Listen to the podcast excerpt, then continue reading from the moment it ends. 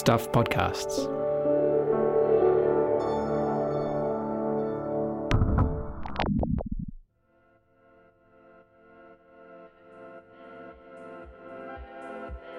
Hi, I'm Michael Wright and welcome to The Long Read from Stuff. This week's story is called Premmies. It's by Stuff senior writer Nikki Macdonald, who joins me now. Hi, Nikki. Hi, Michael.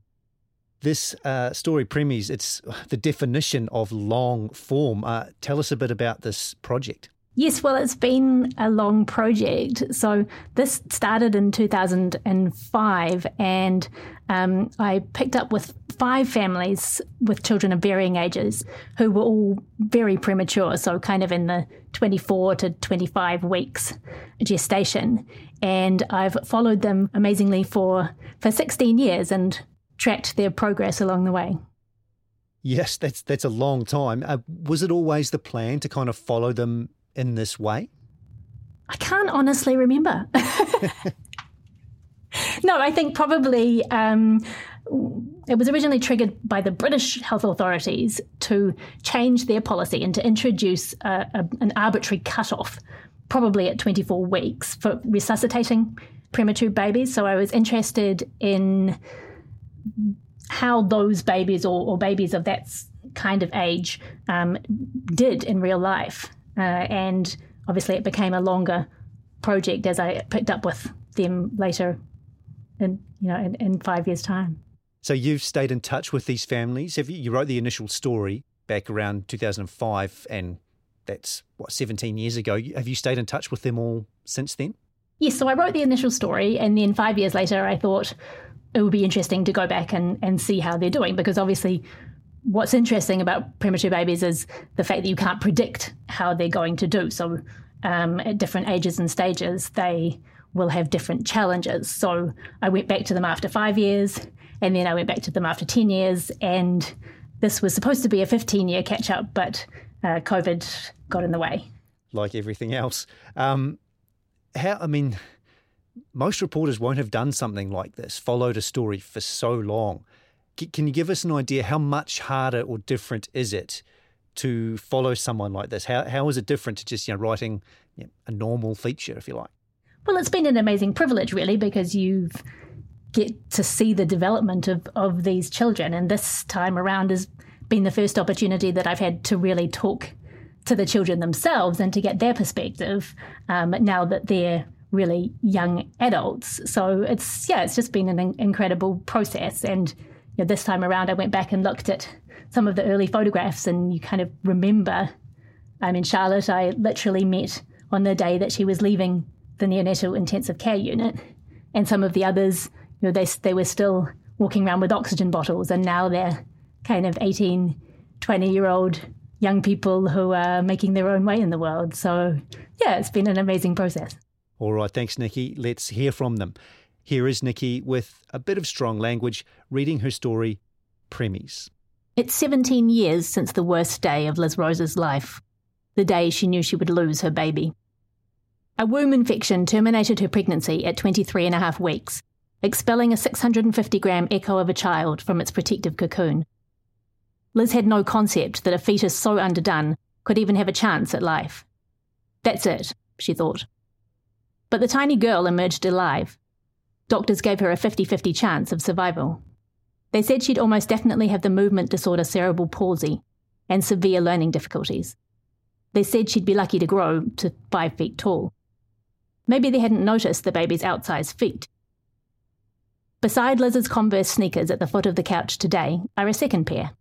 At size nine and a half to ten, they're longer than that barely baby's twenty-three centimetre span from head to heel. They're attached to a five foot seventeen with long bouncing curls and a cheeky laugh, who races her sister on dirt bikes, plays drums, and loves drama. It's kind of crazy to think I was born that early, Charlotte Dixon says in her soft, breathy voice, and I haven't got, really, one of those issues that I could have got. When she emerged into this world on the precipice of survivability, Charlotte couldn't breathe or feed herself. Her skin was as fragile as rice paper. Had she been born a decade, maybe even five years earlier, this miracle of modern medicine would not be here. Charlotte's first weeks took her to hell and back, with an infection, brain bleed and surgery. While her dad John got stuck in, changing nappies, Liz resisted attachment, fearing Charlotte was not here to stay. Then, at about two weeks, Liz held her baby against her chest for the first of two hundred kangaroo cuddles. She reckons the doctors only let her hold Charlotte because they thought she wasn't going to make it. But after that touch of skin on skin, there was no going back. In nineteen eighty-six, Otago University child health professor Brian Darlow started a long-term study of a year's worth of very low birth weight babies. The maximum qualifying weight was fifteen hundred grams, roughly equivalent to thirty to thirty-two weeks gestation, or two months early. Nine babies were born alive at twenty-four weeks, of whom only two survived.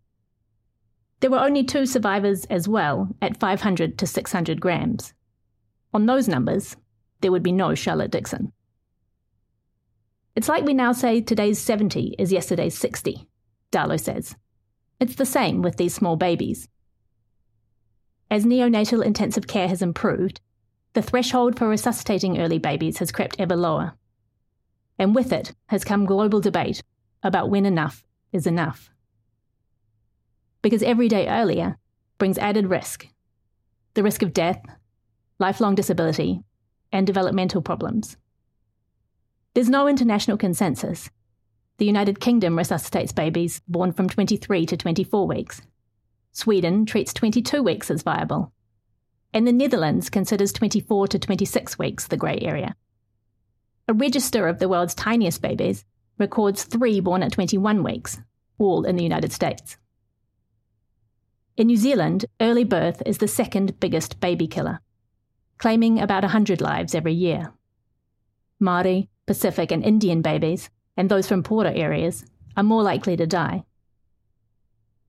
Smoking, diabetes, high blood pressure, infections, older mums, and having twins or triplets all increase the risk of premature labour.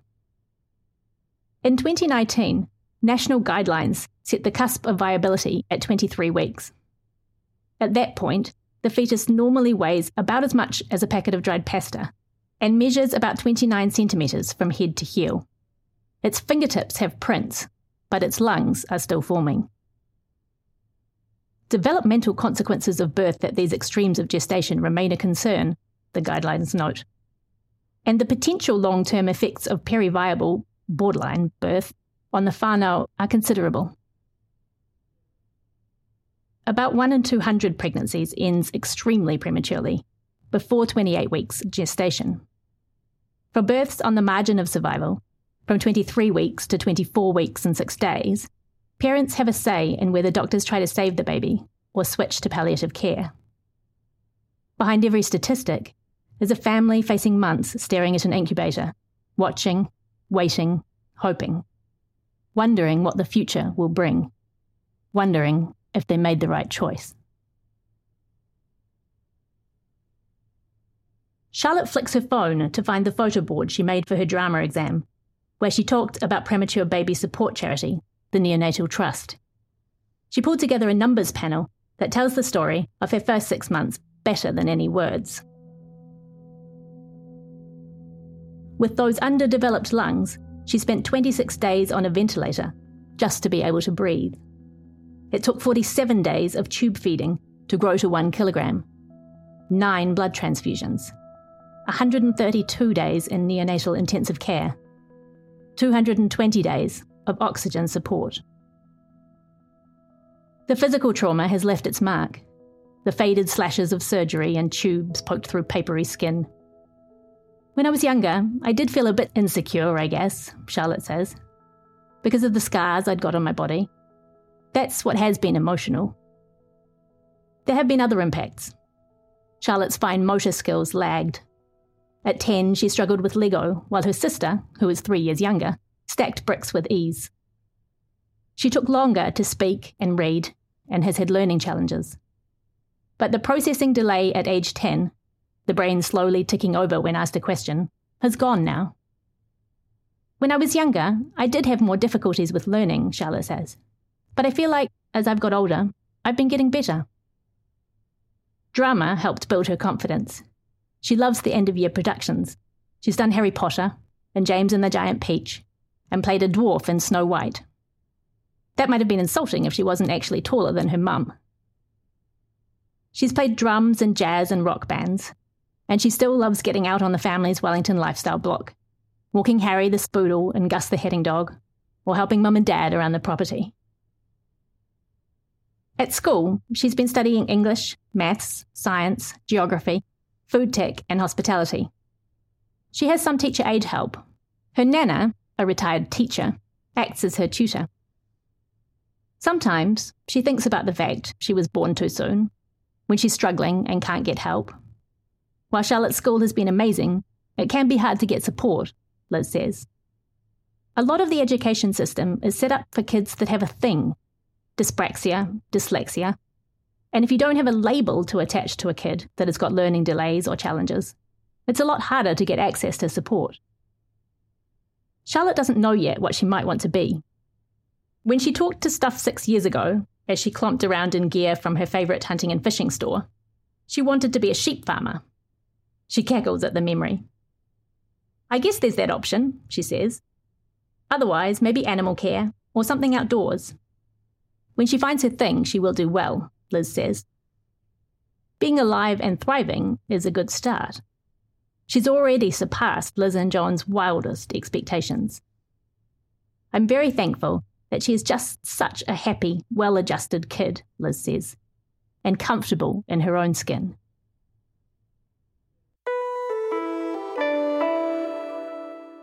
You can't imagine how horrible it is to take the stand and be treated like you're the one in the wrong, especially in a sexual crime situation. From Bird of Paradise for Stuff, this is Tell Me About It, going behind the scenes of our journalism to the voices of real people whose stories make the news. You're just so out of control of it. You know, I felt like a ghost of the system a lot of the time. It's like, no, why can no one actually see who I am? With me, Kirsty Johnston, Michelle Duff, and our producer, Noel McCarthy. Can I ask you a question that might seem quite basic?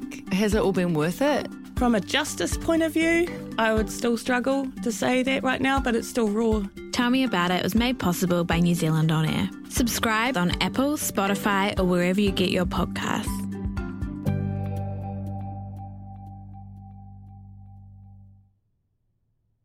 For decades, the raising of two tiny humans was, quite literally, filed alongside carnival freak shows. Premature and weakly babies, hatching in heated boxes modelled on chicken incubators, were shopped around world fairs from the eighteen nineties, before becoming a permanent exhibition at New York amusement park Coney Island.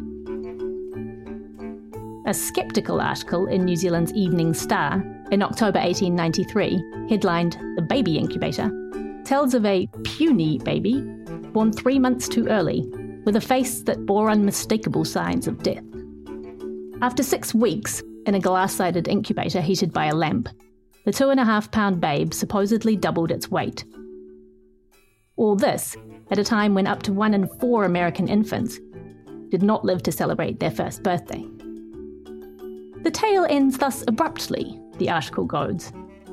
Probably because the reporter suddenly remembered that there is a limit to the credulity of even American newspaper readers. A nineteen oh one report in the Ashburton Guardian details the process, with babies arriving in a comatose condition, being brought back to vitality with a bath in water and mustard and two drops of brandy in their mouths, before being rubbed with alcohol and popped in the incubator. But it wasn't fantasy. The baby incubator was invented in eighteen eighty by French obstetrician Stéphane Tarnier, based on Paris Zoo's chicken hatcher. The tiny babies were warmed by a hot water reservoir below. A French colleague, or perhaps rival, Alexandre Lion, went one better, adding a thermostat and ventilation system. But his model was pricey, so he started charging fifty centimes, or half of one franc, for the intrigue of viewing a veritable child hatchery. It was this model that wowed visitors at the Berlin Exposition of eighteen ninety-six, and ended in the bizarre Coney Island exhibition, a working premature baby unit inside a fun fair, which endured until the nineteen forties.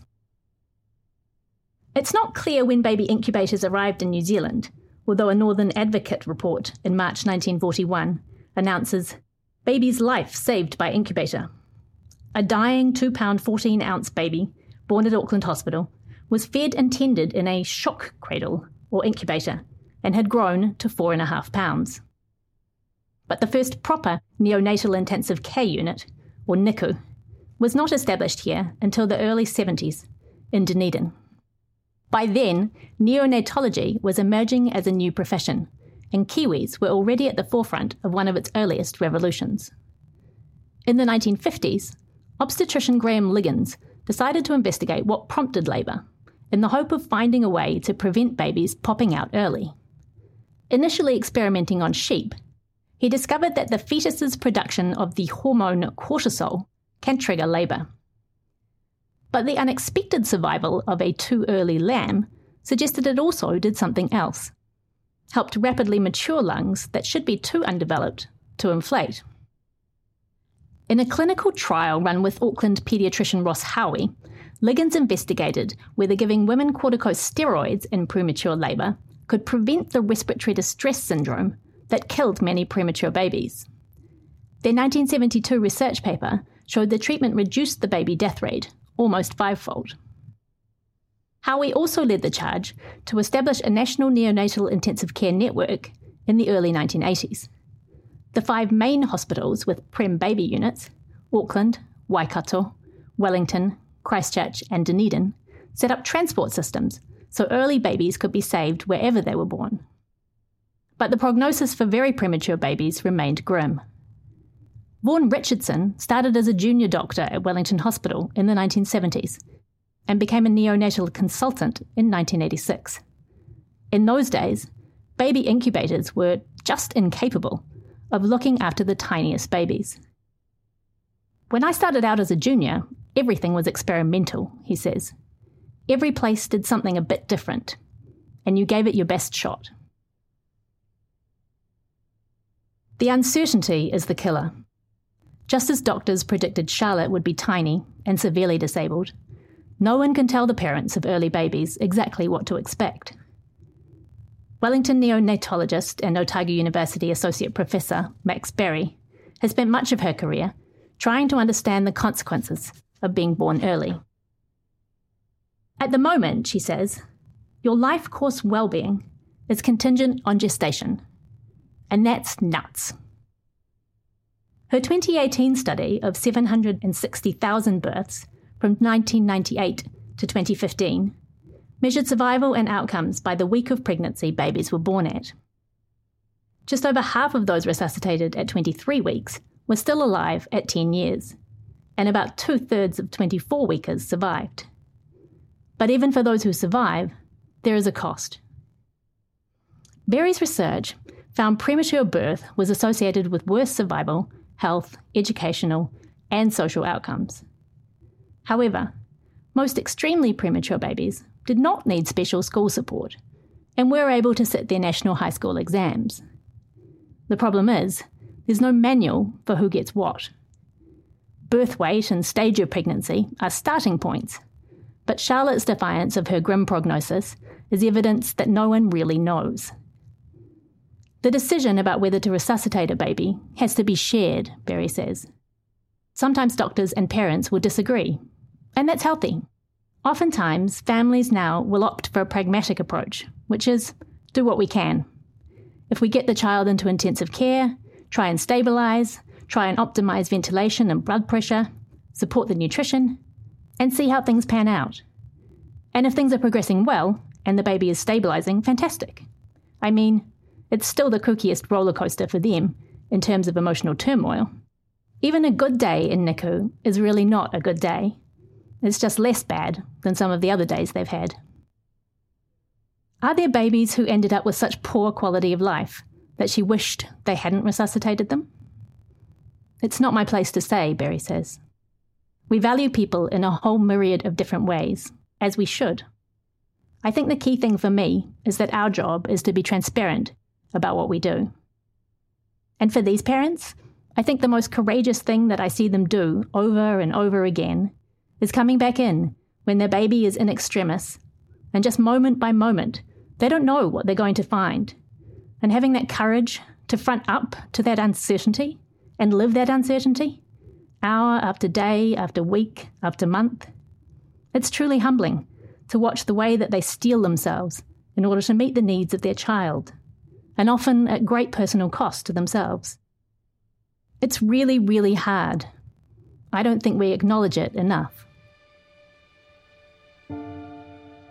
When his triplets arrived at twenty-four weeks, David Burns remembers the brutal shock of it, the dawning reality.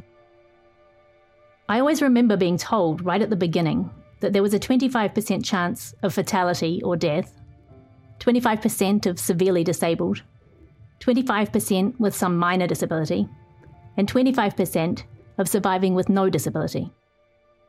David and Gina's triplets, Micah, Mac and India, ticked three of the four boxes.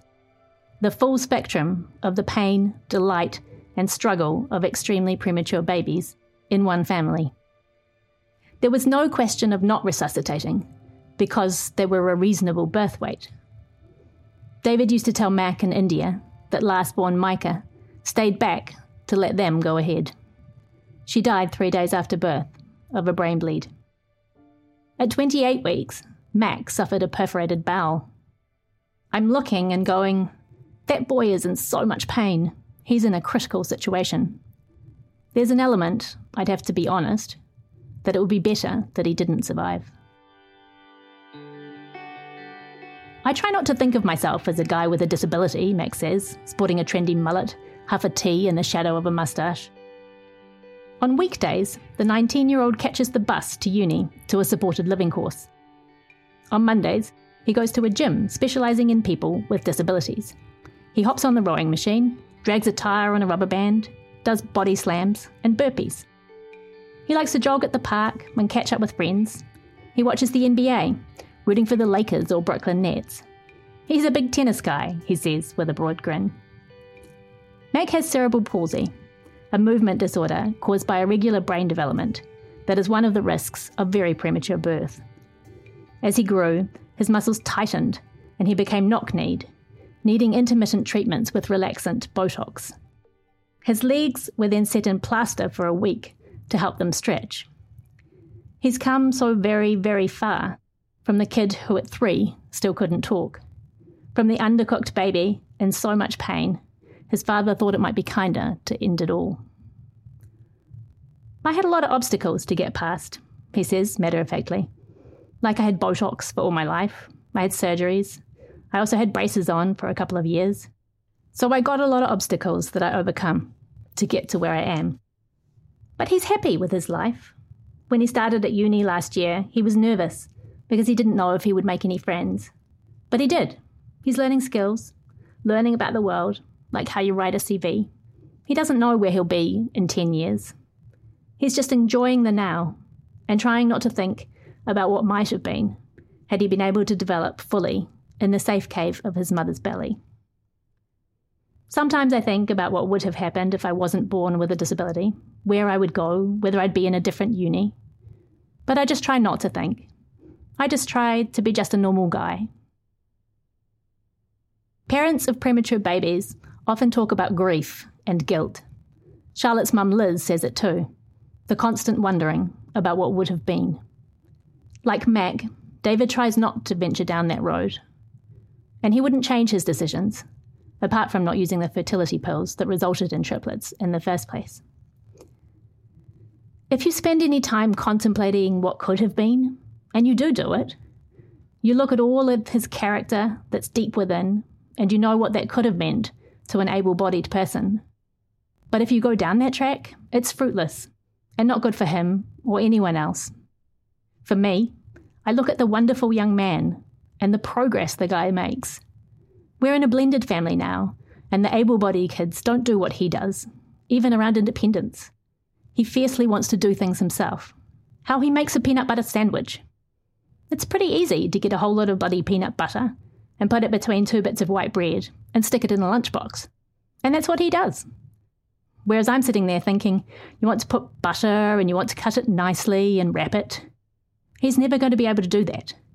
But he gets up every day and does that. The other kids don't. All kids, They take their smarts for granted. He's using his full potential to the max. So that's how I look at him. Every day is progress. And he surprises me. And he surprises all of us. Down in Wellington, Mac's sister India is also at uni, majoring in marketing. It's pretty easy, she says. Born at six hundred forty grams, India came out smaller than Mac. She grew late, but now she's taller, at one hundred sixty-eight centimetres. Nothing in her appearance betrays her untimely entry into the world, but the gravel in her voice is a constant reminder. It's quiet, husky, as if she's recovering from a cold. Every single day someone asks about it, probably three times a day. Are you sick? Talk louder. It's annoying, she says. She works in retail and customers can be mean about it. But if that's the price for being alive... It's probably damage from all the tubes, she says. She got it checked out in year six, the only time she remembers going to hospital, although Mac was in and out all the time. She remembers having learning support in years seven and eight. Even now, she says she's not that smart, but she works hard to get good grades. She was always sporty, playing netball and lacrosse at school, doing gymnastics, and she never felt different. It's crazy that I did make it, she says. It was pretty early. Sometimes I think about what it would be like if we weren't preterm, if we were born at the right time. I reckon it would be a lot different. In terms of my parents, my brother, I'd probably still have a sister. But for people having premature babies, I don't know. I think me and Mac are pretty good now. I more think of it as a big deal for my mum and dad. It was really traumatising for them. And obviously, they broke up because of it. I mean... It's not my fault, but... David doesn't blame the trauma of those early years for the breakup of his marriage, but it certainly takes a toll. He remembers a paediatrician describing it as a minefield. In the beginning, the minds are very close together. As you move forward, they become further apart. You go into a very dark room, and you slowly come out the other side. Some people come out faster than others. I would never say that my marriage fell apart because of it, even though you'll read statistics that will say that. But you wouldn't wish it on anybody, on any relationship. It's just so hard. Looking at India, David could never say that twenty-four weeks is too soon to be born. But he has reservations. I do think what you're trying to make survive at an early age is fraught. I think post twenty-six weeks, you're good.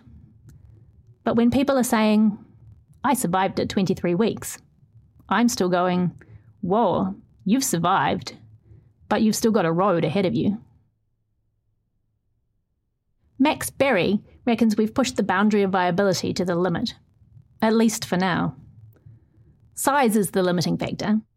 Before twenty-three weeks, the lungs are mostly not developed enough, and the skin is too immature, too delicate to be hung with tubes. If your lungs are not physically at a state where they can absorb oxygen, it doesn't matter what we do with ventilators. So there are some anatomical, physiological limitations in what we can achieve, and we're pretty much bumping up against those at the moment. Former Wellington N I C U boss Vaughan Richardson, who retired in twenty twenty-one, agrees, but marvels at how far we've come. Now, if a baby at twenty-six weeks or more is delivered in good condition, it has a normal outcome. They didn't even survive at that level when I started. Ventilators used to force air into babies' fragile lungs, sometimes causing long-term damage. Now, the machines are triggered by the baby's own breathing reflex. And the work of another Kiwi neonatal specialist, Auckland Professor Jane Harding, has been internationally influential at improving nutrition for premature babies. Seemingly small things made big differences, Richardson says. They found a way to artificially replace the detergent-like surfactant that lubricates the lungs to prevent them collapsing, but which is not produced by the fetus until twenty-four to twenty-eight weeks. They discovered nitric oxide dramatically helped babies whose blood vessels don't open up. They found skin-to-skin contact through kangaroo cuddles helped babies grow better, and giving breast milk rather than artificial milk protected against the fatal gut inflammation, necrotizing enterocolitis. I have lots of memories of babies that I expected to not survive, that did, Richardson says. Charlotte was one of those. And it's not all science. There's a lot about the baby themselves, and what they've put up with before they're born often, that makes them a bit more resilient. Bigger babies don't always mean fewer problems.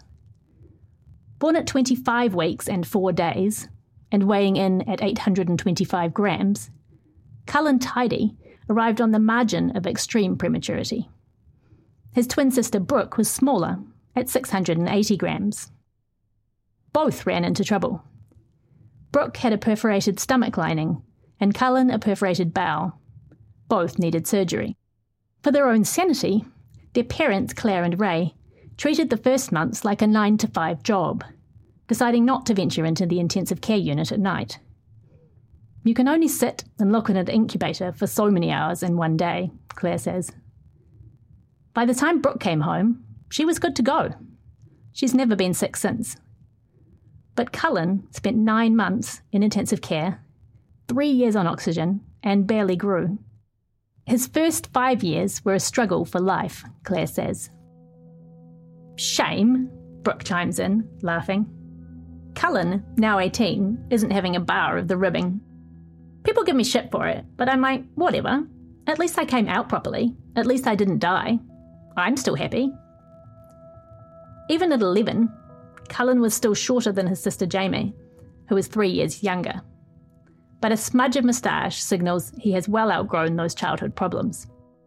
He's also again outgrown Brooke, who at about one hundred fifty-two centimetres is now the shortest in her class. There's nothing wrong with her development, though. Brooke made her school's football first eleven at thirteen and used to play first eleven hockey. Now she's off on a scholarship to Otago University to study sports management and development. And her wit is sharp as. Where does she see herself in five years? In debt, she laughs. Her only real reminder of her premature birth is her husky voice. Her voice box was nicked in an early operation. Cullen had a tougher time at school. He has dyslexia and dysgraphia, which can make reading and writing hard, but he had a reader-writer for exams. He's been doing a mechanics course part-time and hopes to get a panel-beating apprenticeship. With four kids, Claire says they're too busy to think much about the twins' horror first eighteen months. But they haven't forgotten what it took to get them this far.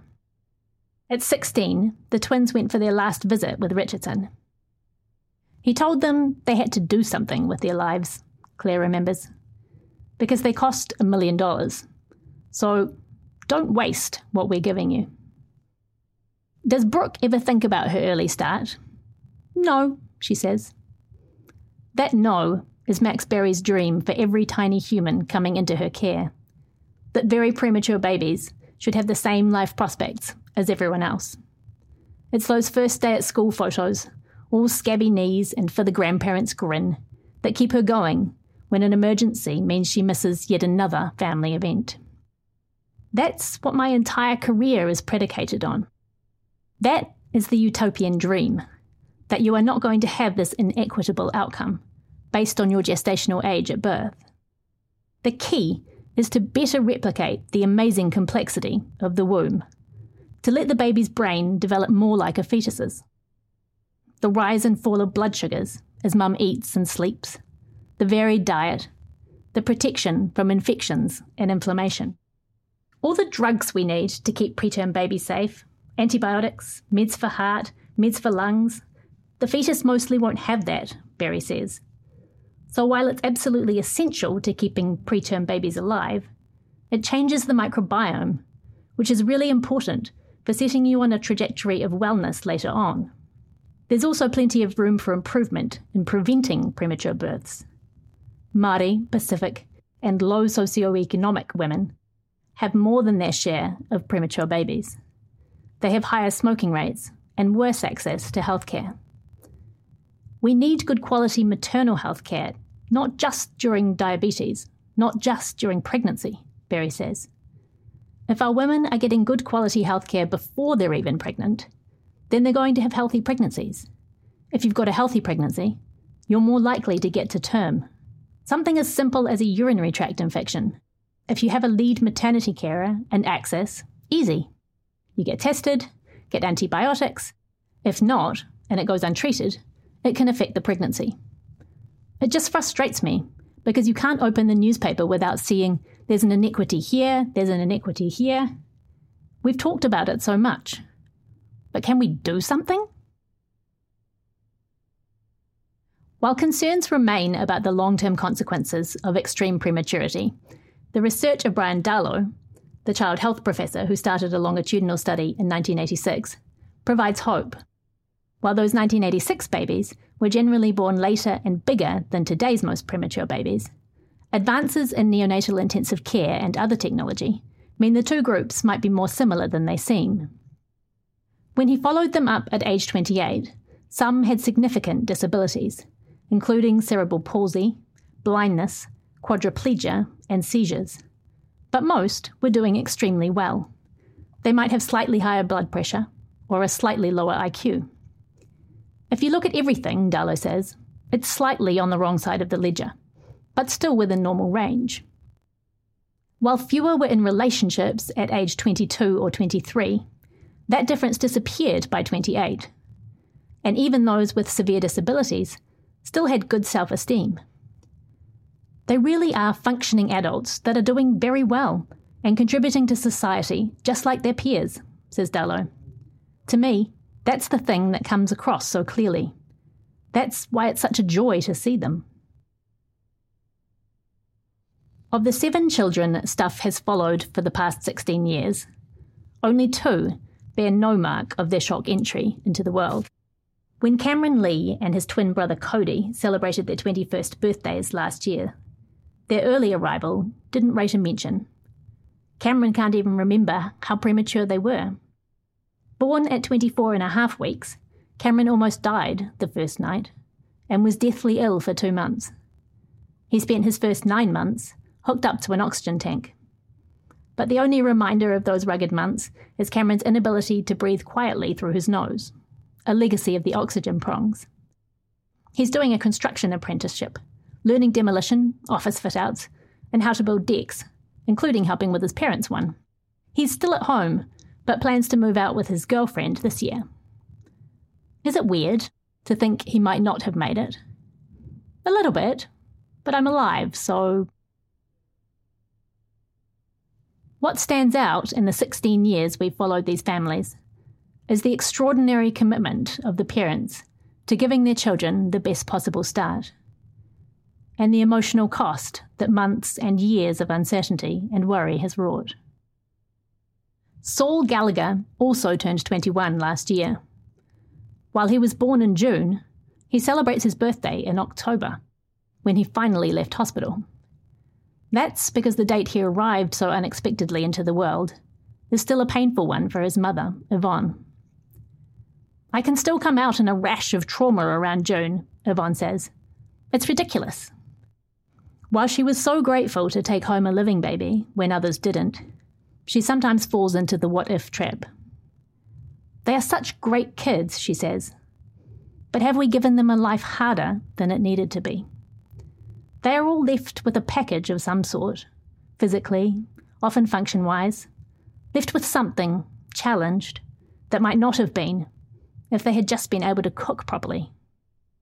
Born at twenty-three and a half weeks, Saul had dyspraxia, which he calls a bit of a hard hitter when it came to being a kid. He couldn't snake and swerve to play tag. At fifteen, he still couldn't tie his shoelace. But he had a great childhood, and he's accepted that being premature is just part of his makeup. If something new happens and I'm like, why can't I X or why can't I Y, I can be like, that might have something to do with the prematurity. Or it might just be me being a clown. It certainly hasn't held him back. He's studying politics and psychology at Auckland University and reckons he might go into policy advising. He reads books about ancient myths, murder mysteries and science fiction, and plays strategic video games. He's endlessly grateful for the support of his mother and the doctors and nurses who saved his life. People who say they don't trust medical professionals because they've done three Google searches and covered themselves in essential oils is kind of garbage reasoning, he says. What would he say to parents faced with the impossible decision of whether to resuscitate a very premature baby? I very much enjoy being alive, so that's kind of off the table, to just say, get rid of it. But as for raising the kid, try not to treat them differently, but at the same time, do educate them as to why they could be different. India Burns says parents should realise the first ten years will be hard, but not give up. Just because they're premature doesn't mean you should not have them. And Max says, even if they do end up with significant disabilities, that's okay. It's fine with people who have a learning disorder or a disability. You're normal, you're loved. I would not think, I've got disabled kids. You live your life, you've got mates who care about you. Back at Charlotte's place, Liz Rose acknowledges the constant grieving process, the wondering what might have been, could have been. If Charlotte gets hurt, all those awful memories come rushing back. But sitting staring at that incubator, almost seventeen years ago, her most optimistic expectations would have fallen short of the Bigfoot teen beside her on the couch. I think we're just incredibly lucky to have such a normal, happy human who we're very proud of.